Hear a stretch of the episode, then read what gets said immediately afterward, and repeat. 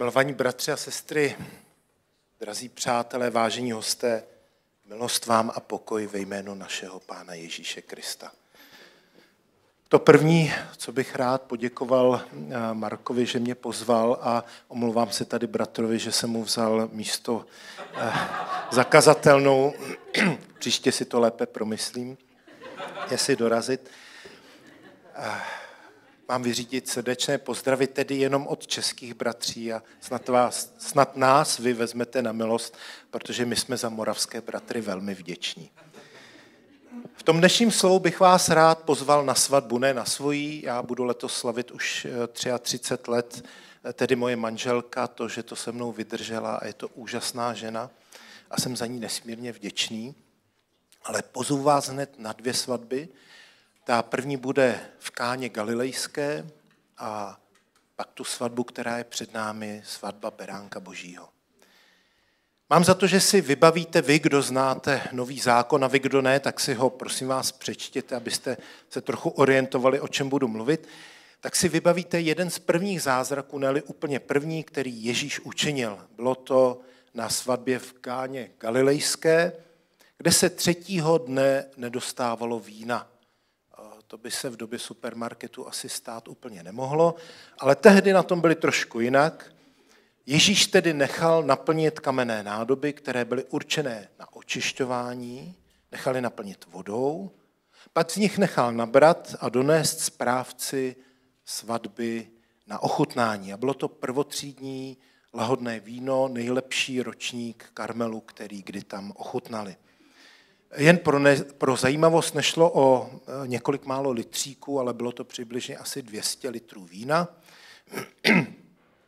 Všichni už byli opilí a pak pili to nejlepší, nakonec nevím, jestli to úplně vychutnali. Ale staly se dvě důležité věci. Ježíš svým zázrakem zabránil tomu, aby se říkalo, že ta svatba v Káně byla teda fakt dost ubohá. Představte si, sousede, už třetí den nebylo co pít. Bylo to jak u suchánku, hrůza. Určitým způsobem tedy podržel význam té hostiny a radosti ze svatby. A ta druhá věc, zjevil svou slávu a jeho učedníci v něho uvěřili. Člověk by měl pokušení říct dvě mouchy jednou ranou.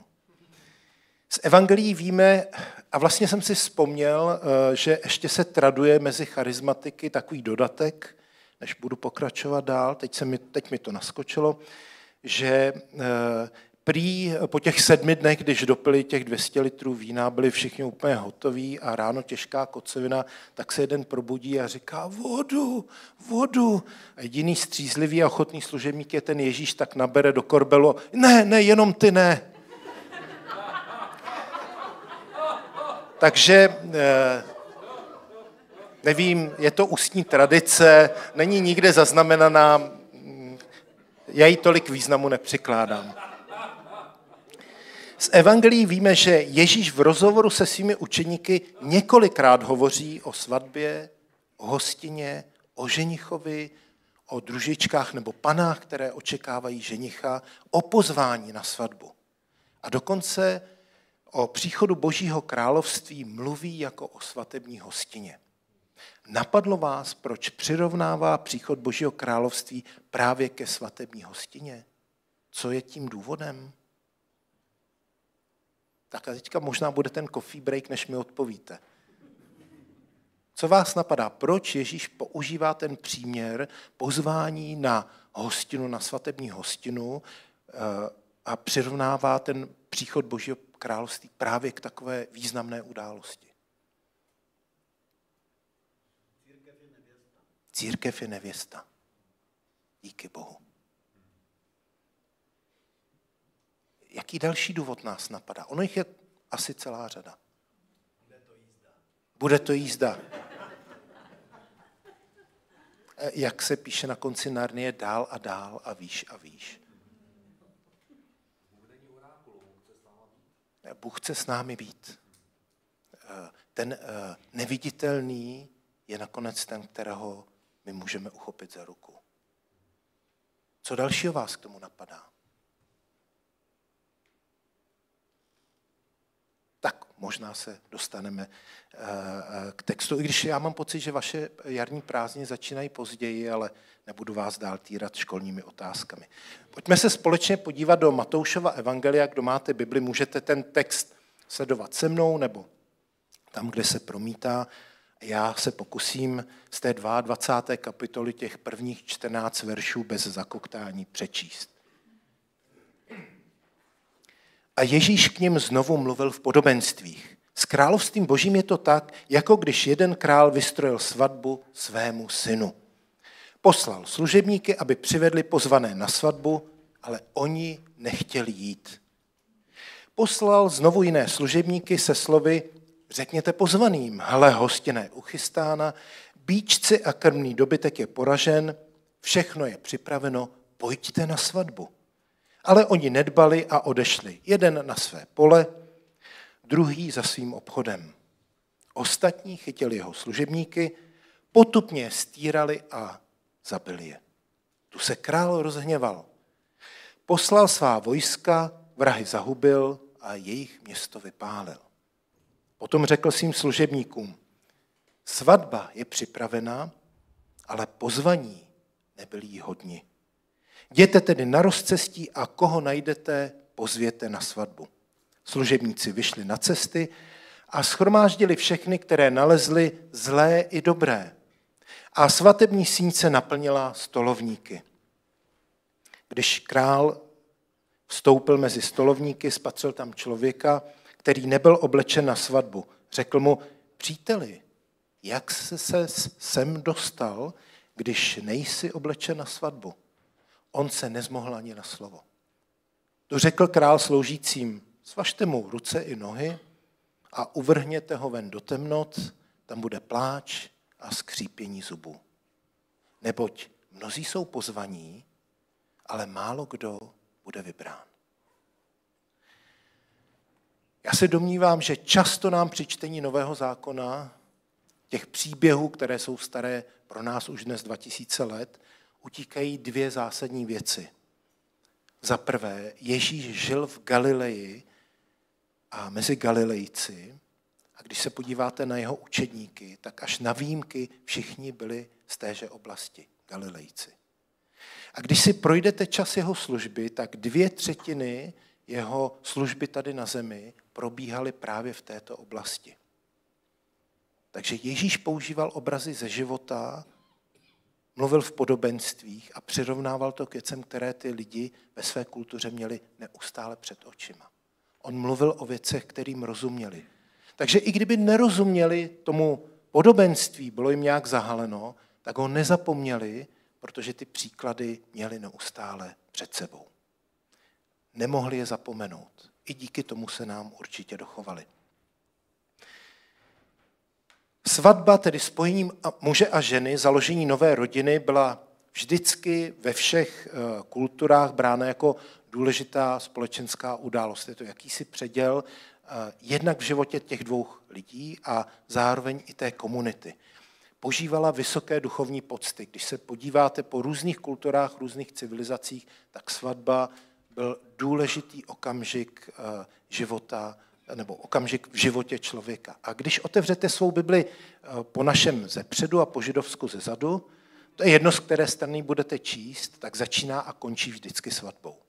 Na začátku přivede Bůh Adamovi nevěstu, takže je to pán Bůh, kdo vymyslel manželství, nebyli jsme to tak úplně my, a na konci je svatba Beránka Božího to naplnění všech svadeb, které do té doby proběhly, které jsou jenom před obrazem té největší slávy. V Orientu, jak vím od svého strýce, trvají ty svatby nezřídka i dodnes, tři, někdy těch sedm dní, a je to, jak tady od bratra zaznělo, pořádná jízda. Na ničem se nešetří, je to velká sláva, zvlášť v těch bohatých rodinách, ale ani ty chudé rodiny prostě se neskrblí a berou to jako důležitou součást své kultury a vzniká tu něco úplně nového pro to okolí i pro ty dva samotné. No my víme, jak ty svatby probíhají dneska u nás. Většinou nějaký mládenec se zakouká do hezké slečny. V rámci emancipace musím dodat, že to je někdy i naopak. A protože náklonost obou strana hledají k sobě cestu, někdy ten vztah trochu přechodí, ale někdy to dopadne tak, že se rozhodnou vzít a přátelé. Realita je taková, že rodiče se často jako poslední dozvědí o tom, že ti dva jejich mladí se berou. Možná máte jiné zvyky na Moravě než v Čechách, ale moc tomu nevěřím. Když se podíváme do minulosti a vycházím z jednoho úžasného dokumentu o svatbě v Galileji, jak vypadala před dvěma tisíci lety, a mnohé ty svatby se odvíjejí tímto způsobem dodnes, zachovali tu kulturní tradici, tak je tomu úplně jinak. A já o té svatbě teďka chvilku budu mluvit, protože nám eh, otevře písma tak, jak je neznáme a dá nám úplně nový vhled do některých eh, věcí, které nám tu Ježíš zanechal ve svém slovu. to, co říkal, najednou se nám otevře úplně nově. I v Galileji se zkrátka přihodilo, že se mládenec zakoukal do hezké dívky z okolí. Většinou to bylo v rámci nějaké komunity. Nicméně vždycky požádal svého otce, aby dohodl schůzku s tou dívkou a otcem té dívky, aby udělali společné setkání a to společné setkání někdy předcházelo setkání obou otců, kteří se dohodli, že jako jo. Že by to snad šlo, že ten můj kluk a ta tvoje holka jako by k sobě pasovali a bylo by to dobré se spojit. A někdy šli rovnou na námluvy a dělalo se to na veřejných místech kvůli svědkům, kvůli té komunitě, v které žili, často na tržišti nebo v bráně města nebo té vesnice.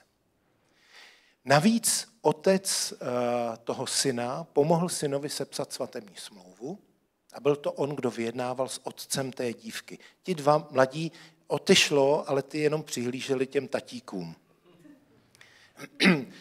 Řekli si, jak by to mohlo probíhat a pokud jako, že to proběhne, řekli si ano, zasnoubíme ty dva mladé, tak otec ženicha předává určitý finanční dar, určitý peněžní obnos otci té nevěsty. A přátelé, ta nevěsta se ale nekupovala. Eh, ani se nějak nevyplácela. Eh, mnohdy se tak dneska domníváme, ale ve skutečnosti se to eh, nazývalo závdavkem pro nevěstu. A ty peníze sloužily ke dvěma účelům. Aby se mohla připravit na svatbu, byl to takový předsvatební dar, a druhá věc, kdyby se ženich opozdil nebo se s tím budoucím ženichem, pokud dojde k zásnubám, tedy snoubencem něco stalo, tak ta nevěsta byla zaopatřená. Co vám to připomíná? Závdavek. Ano, dostaneme se k tomu. Přesně tak. Už jenom tahle kulturní záležitost nám úplně nově začíná otevírat písmo. Ale pokračujeme. Mladík na konci námluv naplní pohár vínem, tomu se říkalo pohár radosti. A podává ho dívce. A i když se otcové dohodli, tak ta dívka to mohla odmítnout a tím se námluvy úplně zrušily. Ale když pohár přijala, vypila ho, tak se stává nastávající nevěstou a ti dva jsou zasnoubeni. Při navracení poháru mládenec, již nyní její snoubenec říká, tento kalich je podle Mojžíšova zákona posvěcený a já se zavozuji k tomu, že nebudu píti více z tohoto kalicha vinné révy, až v den svatby v domě svého otce. A pak se rodiny, které nyní spojovala smlouva a závazek budoucí svatby, rozcházejí. Ženich odchází do otcovského domu a k našemu překvapení tam buduje komůrku pro svoji nevěstu. Nový příbytek. Nevěsta uh, si eh, vyvolí své družičky, ze svého okolí své přítelkyně a připravují se na svatbu a každý den žijí v očekávání návratu ženicha. Eh, ženich navíc připravuje věci na hostinu. Každý den žije nevěsta v napjatém očekávání a neustále je připravena odejít do domu ženicha. To zvláštní na galilejské svatbě, možná to nejzvláštnější je, že to není ženich, kdo rozhodne, kdy se jde pro nevěstu, ale jediný, kdo určí okamžik odchodu pro nevěstu, je jeho otec. A ten otec si řekne, synku, vše je připraveno, komůrka dobrá, věci na hostinu super, je čas jít pro nevěstu. A někdy je to v poledne a přátel, někdy je to ve dvě v noci. Prostě tatík se zbudí, řekne, hotovo, jdem. A se ženichem jde doprovod jeho přátelé, trubač, který troubí na šofar, zbudí komunitu, myslím, že ho milovali ve dvě ráno, ale vyburcuje sousedy, protože celá ta komunita je pozvána tím ženichem a nevěstou na hostinu. A ti, kteří jsou připravení, slyší hlas ženicha, slyší trubače, slyší slávu doprovodu, okamžitě se obléknou a zařadí se do průvodu. A tento doprovod s ženichem přichází před dům nevěsty a nesou nosítka se sedátkem. Na ně posadí nevěstu a pak ji ti přátelé odnesou do domu ženicha. Říkalo se tomuto aktu, že nevěsta letí za ženichem a tento okamžik se nazývá v té tradici boží milostí. Pokud byli družičky a pozvaní hosté v pohotovosti, odešli společně na hostinu, pokud někdo zaspal, nebo šel za svými záležitostmi na pole, obhlídnout ty voli, co koupili, jak se s nima orá a podobně, pohrdl, nebo se neoblékl, tak se prostě na tu hostinu nedostal. A zvykem bylo, že když vstoupili ti svatební hosté, zavřela se a zapečetila brána a nikdo nemohl dovnitř. A zůstali mimo tu slávu a radost. Obvykle se svatba v Galileji prý slavila po sedm dnů. Alespoň ten dokument to tak říká. Teď jste slyšeli, jak probíhala svatba a mnohdy, jak se říká, probíhá dodnes tímto způsobem v určitých komunitách v Galileji. Spojily se vám ty určité skutečnosti, které jsem zmiňoval s tím, co znáte z písma? Najednou se nám ta evangelia, ta dobrá zpráva, ty, ty mnohé záblesky radosti, které tam máme, otevírají úplně jinak. Eh, než budu povídat dál, tak vás prosím, zde přítomné a i ty, kteří jsou za tou tlustou čočkou kamery, vraťte se k tomuhle slovu z Biblí v ruce, ověřujte, potvrzujte nebo vyvracejte, co tu říkám, přemýšlejte nad tím, protože možná to v jistém smyslu rozhodne o našem dalším rozpoložení a o našem dalším životě. Eh, bude to trošku náročnější, zmíním hned několik textů, ale myslím si, že tomu velice dobře porozumíte. Tak se pojďme podívat teďka na ten text, který jsme četli a vezměme ho pospátku. Neboť mnozí jsou pozváni, ale málo kdo bude vybrán. Na naší planetě, kde žijeme, je už jenom málo míst, kam by se ta dobrá zpráva eh, nedostala. Už jsou jenom výjimky, kde lidé nemohli zaslechnout tu dobrou zprávu, pán Bůh je ten, který odpouští, ten, který tě přijímá a ten, který ve své milosti k tobě zaplatil tím nejcennějším, co měl, a to byla krev jeho syna Ježíše Krista. Mnozí jsou pozváni. Mnozí o té naději slyšeli, ale ne všichni jsou toho hodni, protože tím pohrdli, protože to odmítli. Mají tu svobodnou volbu. Mnoho uměleckých děl, která vydáváte v galeriích, vidíte ve filmech, čtete v knihách, vidíte eh, na fotografiích, nic, divadlo a nic dalšího mě nenapadá, možná výtvarné umění i nějaké amatérské, tak se točí kolem tématu oběti, odpuštění, přijetí. Většina děl se skutečně kolem toho točí, včetně muziky. Poslechněte si texty i takových těch tvrdých rokových kapel, stále hledají nějaký smysl života, smysl odpuštění, nebo říkají, všecko to nemá žádný smysl, je to na nic, ale přitom touží potom, aby byla pravda to, co říkáme my, že Bůh je milosrdný. Eh, někdy je to explicitně zmíněno a někdy třeba ve Star Wars, Star Wars že, v té známé sáze, je to souboj dobra se zlem, světla s temnotou a není to o ničem jiném, než o tom, jestli zvítězí to zlo nebo dobro, která ta síla převáží. Samozřejmě je to nějak umělecky zpracováno a možná se nad tím pozastavujeme, ale je to tam skryto. Všichni toužíme po odpuštění, všichni toužíme po přijetí. Všichni toužíme po tom, aby nás někdo objal a řekl nám, mám tě rád, záleží mi na tobě. Zapomeň na to, co se ti stalo, protože teď jsme tady spolu. A to je to důležité.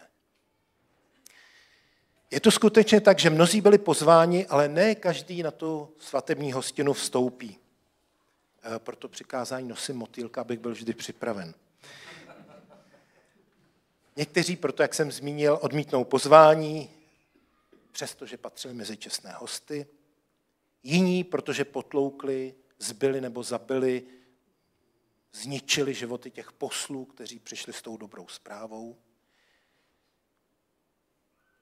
Někteří proto, že hold neměli čas a měli jiné důležitější záležitosti. Eh, já nevím, jak vy, kdyby vás pozval, eh, on vlastně už eh, William, syn krále Jiřího III. je ženatý už mnoho let, ale tak dobře jeho vnuk, protože má teď několik vnuků, král Jiří v Anglii, kdyby vás pozvali na svatbu do Anglie jako čestného hosta, co byste dělali? Řekli byste, no víš, já teďka dělám daňový přiznání, já nemůžu nebo mám něco důležitého ve sboru, že jo? nebo cokoliv. Ne, já bych se na všecko vykašlal. Asi bych zrujnoval rodinný úspory, pořídil bych si smoking, letenku a letěl bych. Protože takovou slávu si přeci nikdo nenechá ujít. Je to něco naprosto výjimečného. A kor, když vás pozvou jako VIP. A my všichni jsme pozváni jako VIP. Máme další místa, která se s příběhem spojují vstupujeme do smlouvy, o té tam několikrát zaznělo v tom příběhu. V žalmu je napsáno, v žalmu 105., že hospodin věčně pamatuje na svou smlouvu, na slovo, jež přikázal tisícům pokolení. Pán Bůh, na rozdíl ode mě, není sklerotický. On si všecko pamatuje. To, co zaslíbil, si pamatuje. Ale když přijdu s nějakým svým problémem, selháním, úchylkou, eh, totálním kolapsem a řeknu, tohle jsem fakt podělal, je mi to líto, tak na tohle to on zapomíná. On vám to nikdy nepřipomene. Pokud jste skutečně upřímně přišli, požádali o odpuštění, tak je to zapomenuto. Jako je vzdálený východ od západu, tak vzdaluje od nás naše hříchy. Je to pryč. Ale to, co jsem ti zaslíbil, to, na čem mi záleží, na to stále pamatuju, protože jsi mi drahý. Takhle uvažuje Pán Bůh. A máme to tu napsáno. A právě tak, když po večeři vzal kalich a řekl, a to jsme u té smlouvy, tento kalich je nová smlouva spečetěná mou krví, která se za vás prolévá. Ta smlouva byla zaplacená tím nejcennějším, co je, a to je krev Pána Ježíše Krista. Je to tvrdá valuta celého vesmíru, nikdy neprojde inflací, jakou prožíváme teď, nikdy nemůže být znehodnocená a má věčnou hodnotu. To se nikdy nezmění. A upřímně v mém věku je mi úplně jedno, co si kdo o tom myslí.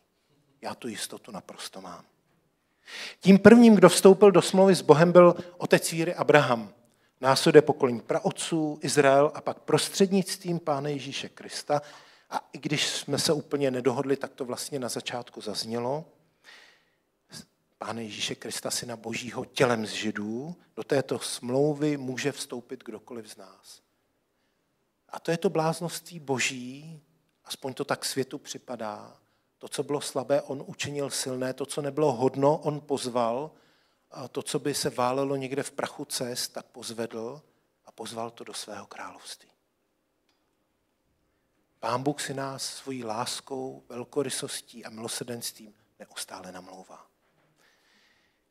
Namlouvá si nás jako ženik si namlouvá svoji snoubenku a nastávající nevěstu, a vlastně nám o tom svědčí jak starý, tak nový zákon. Se smlouvou přichází otec ženicha, on přináší návrh svého syna, na straně nevěsty je tento návrh přijmout nebo odmítnout. Je to na nás, je to na vás. Přijímáš nebo odmítáš? Přijmeš ten pohár radosti, anebo ho ženichovi vrátíš a vše je zrušeno. A tak pojďme pít pohár radosti, o kterém pak pán Ježíš při té poslední večeři říká, Amen, pravím vám, že nebudu již pít z plodu vinné révy až do toho dne, kdy budu pít nový kalich božím království. A bude ho pít s námi. To je ten kalich podle Mojžíšova zákona, ten kalich radosti, ten kalich, kterým nám nabídl to, abychom s ním vstoupili do toho vztahu nevěsty a ženicha. Jako ti, eh, kteří pozvání přijali, si to při památce páně znovu připomínáme, až ji budete příště slavit. Tak si vzpomeňte na tu svatbu v Káni Galilejské a znova, až budete kalich přijímat, tak znovu potvrzujete jako jeho nevěsta, ano, já o to stojím. Já jsem tvou nevěstou. Pro porozumění těm, kteří nechápou, že já můžu být nevěsta, byť jsem muž, eh, nemá to nic společného s těmi moderními trendy, mohu být nevěsta Krista, stejně jako eh, Pavel oslovuje i sestry, milí bratři, jo? tak eh, je to tak jako přibližně na stejné úrovni, protože v Kristu ani muž, ani žena. To je nepodstatné, toto všecko, tyto rozdíly se mažou. Pro něj každý člověk, každý jedinec je hodnotný. Dostali jsme jako nevěsta závdavek už. Mi tady kolega napomohl a jsem rád. A připomenu, kde to je napsáno, nebo jak je to napsáno. On nám také vtiskl svoji pečeť a do srdce nám dal svého ducha jako závdavek toho, co nám připravil. My už část té slávy z ní těžíme a připravujeme se teď. My jsme něco z toho dědictví, které nás čeká, z toho bohatství, toho bohatého ženicha, odčerpali, odčerpáváme teď tady na zemi. Slouží nám to k přípravě. Či, čím nám ten duch svatý slouží? No, aby nás uvedl do božího království, aby, aby ty špatné věci zanechal za námi. Zároveň slouží jako přímluvce náš. Promluvá k našemu srdci a zároveň se za nás přimlouvá před boží tváří, aby nám bylo odpuštěno. A e, jsme mu velmi drazí. Proto nám dal to cené, co měl, závdavek pečeť Ducha Svatého do našich srdcí.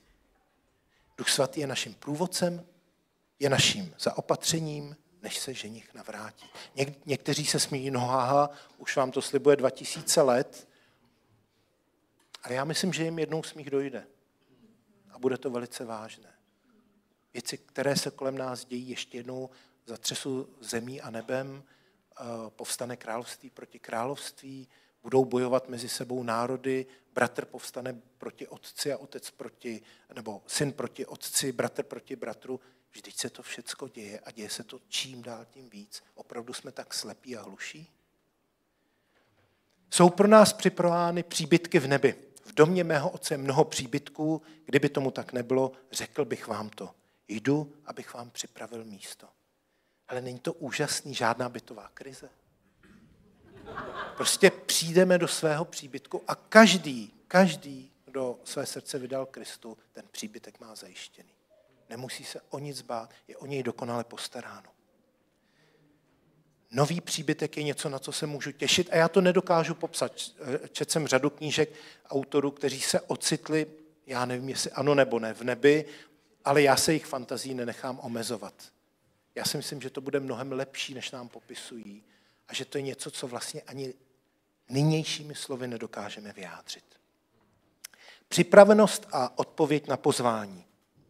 Možná si vybavíte slovo o deseti družičkách, ono by správně se mělo říkat o eh, deseti panách, z nich některé byly velmi pošetilé.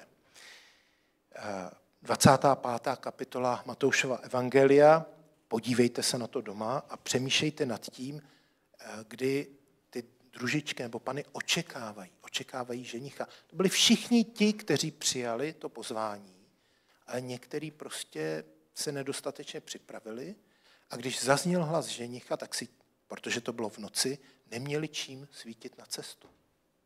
A byl to malér. A tak říkali těm, co měli ty nádobky s olejem navíc, hele, hele, holky, rozdělte se, jako nalejte nám do těch lampiček. Oni řekli, to nejde. My bychom nedosvítili. To nejde. Máme to málo, běžte ke kupcům. Jo, dneska by běželi do benzínky, protože ta je o půlnoci otevřená, nevím, jestli tam mají olej do lampiček, ale stejně to je pozdě. To, co je zvláštní, ty připravené i nepřipravené usnuli, protože na ně přišla únava. To přeci všichni známe. Někdy jsme unavení, ale to neznamená, že bychom neměli být připraveni. Buďme připraveni i přes veškerou únavu, kterou někdy prožíváme nepodceňme ten čas, který, který je kolem nás a který nám svědčí o tom, že haha, 2000 let nepřišel, ale ono se to možná může záhy změnit, nevíme kdy. Tom dnešním textu byli čestní hosté pozvaní hned dvakrát, nevím, jestli jste si toho všimli. Ta Tak moc králi na nich záleželo. Ale nechtěli jít. Šli za svými věcmi. Mám pole, mám svoje zájmy, mám svůj obchod, mám svoje bejky, s kterými jdu orat nebo voli. Uh, jsou důležitější věci než nějaká svatba. Nebo já to nejdřív vyřídím a pak tam jako přiběhnu na ty chlebíčky na závěr, jo, na to nejlepší víno. Ale takhle to nefunguje. A tak se tě chci zeptat, jak jsi připraven a co vlastně očekáváš. Co když přijde ten čas dřív, než si vůbec připustíš? A to nemusí být vysloveně konec světa. My nevíme, když vyjdeme ven z baráku, co s námi bude. My nevidíme dokonce za nejbližší roh tady za ty dveře. Přemýšlejme o tom, že máme být neustále připraveni. Mám tam kontrolu, pre je všecko v pořádku. Jo. Děkuju. Ale nevím, jestli to bude v pořádku za pět minut. Buďme připraveni. Nikdo nevíme dne ani hodiny, kdy se nás, kdy od nás vyžádají účet za náš život, kdy si nás povolají. Pozvánku na tuto slavnou svatbu máš za dveřmi svého srdce. Stačí jenom otevřít. Ale to musíš udělat ty, protože Pán Bůh je gentleman a nikam se nevlamuje násilím. On slušně začuká, řekne, o koho jde, představí se a je na tobě, jestli ho vpustíš nebo ne. A nakonec jsem si nechal ten jeden úžasný obraz, který z té svatby mám nejraději. Nevěsta letí k ženichovi. Moc se na to těším. Já jsem teda uh, lítal několikrát s přítelem na plachťáku a taky nějakým dopravním letadlem. Pak jsem skákal na padáku, to mě moc bavilo a kdybych neměl toho pilota nad sebou, tak bych ten padák neotevřel, protože adrenalin byl úžasný a připadal jsem si naprosto svobodný. Ale to by bylo zřejmě jenom do chvíle, než se dotknu země bez padáku. Ale let vzduchem je úžasná věc. Najednou máte nadhled, jste 4 kilometry nad zemí, všechno je takhle malý, včetně vašich problémů. Já myslím, že ten let k ženichovi nám ukáže, jak ty problémy, které jsou teďka těžké, nechci podceňovat. Všichni máme nějaké trápení, ale že to je takhle malé proti tomu, co nás čeká. A je to proto, abychom se dobře mohli připravit. Možná překonávání těch překážek něco láme v našich srdcích, v našem charakteru a proto je to pro nás důležité, i když teď tomu ne vždycky rozumíme. A tak Pavel říká, věříme-li, že Ježíš zemřel a vstal z mrtvých, pak také víme, že Bůh ty, kdo zemřeli ve víře v Ježíše, přivede spolu s ním k životu. Toto vám říkám podle slova páně, my živí, kteří se dočkáme příchodu páně, zesnulé nepředejdeme. Zazní povel, hlas archanděla a zvuk boží polnice, sám pán se stoupí z nebe a ti, kdo zemřeli v Kristu, vstanou nejdříve. Potom my živí, kteří se toho dočkáme, budeme spolu s nimi uchváceni v oblacích z hůru vstříc pánu. A pak už navždy budeme s pánem. A dodává, těmito slovy se vzájemně potěšujte. Dává nám úkol. Radujte se z té budoucí slávy svatby Beránkovi. Potěšujte se tím, že jdete do lepšího, že to nejlepší, stejně jako to víno káně galilejské, je teprve před námi. My to nejlepší jsme tady nezažili. Miluju život, miluju tuhle zemi, eh, miluju hory, miluju svou manželku a děti, ale je to takhle malé proti tomu, co je před námi. To nejlepší je teprve před námi. Nevěsta letí k ženichovi a nazývá se to boží milostí. O tom uchvácení, a to už je poslední myšlenka, jsou zmínky ještě na mnoha jiných místech starého a nového zákona. A je nutné si znovu a znovu připomínat, ať je můj život jakkoliv dlouhý, tak to tím životem tady na zemi nekončí. A domnívám se, často se poměřujeme v životě, kdo je úspěšný, kdo má kolik aut, baráků, jaké dosáhl postavení v práci. A já nevím, co napsal, co vytvořil za umělecké dílo. Často ti skuteční umělci nebo ti, kteří změnili běh dějin, umírají v chudobě, na to zapomínáme, oceníme, pak socha má asi 200 let po jejich úmrtí. Ale skutečně úspěšný a šťastný je ten, kdo cestou domů nezabloudí. Někam jsme se vypravili, máme mapu, máme kompas. Když nám selže baterka v telefonu a chcípne GPS, vytáhneme tu papírovou mapu a klasický kompas a snažíme se dostat do bezpečí domova. Trpělivě očekávejme, až otec našeho ženicha řekne, synku, je potřeba jít pro nevěstu. Nezabluďme na té cestě a potěšujme se tím, že to nejlepší je přátelé teprve před námi. Amen. Amen.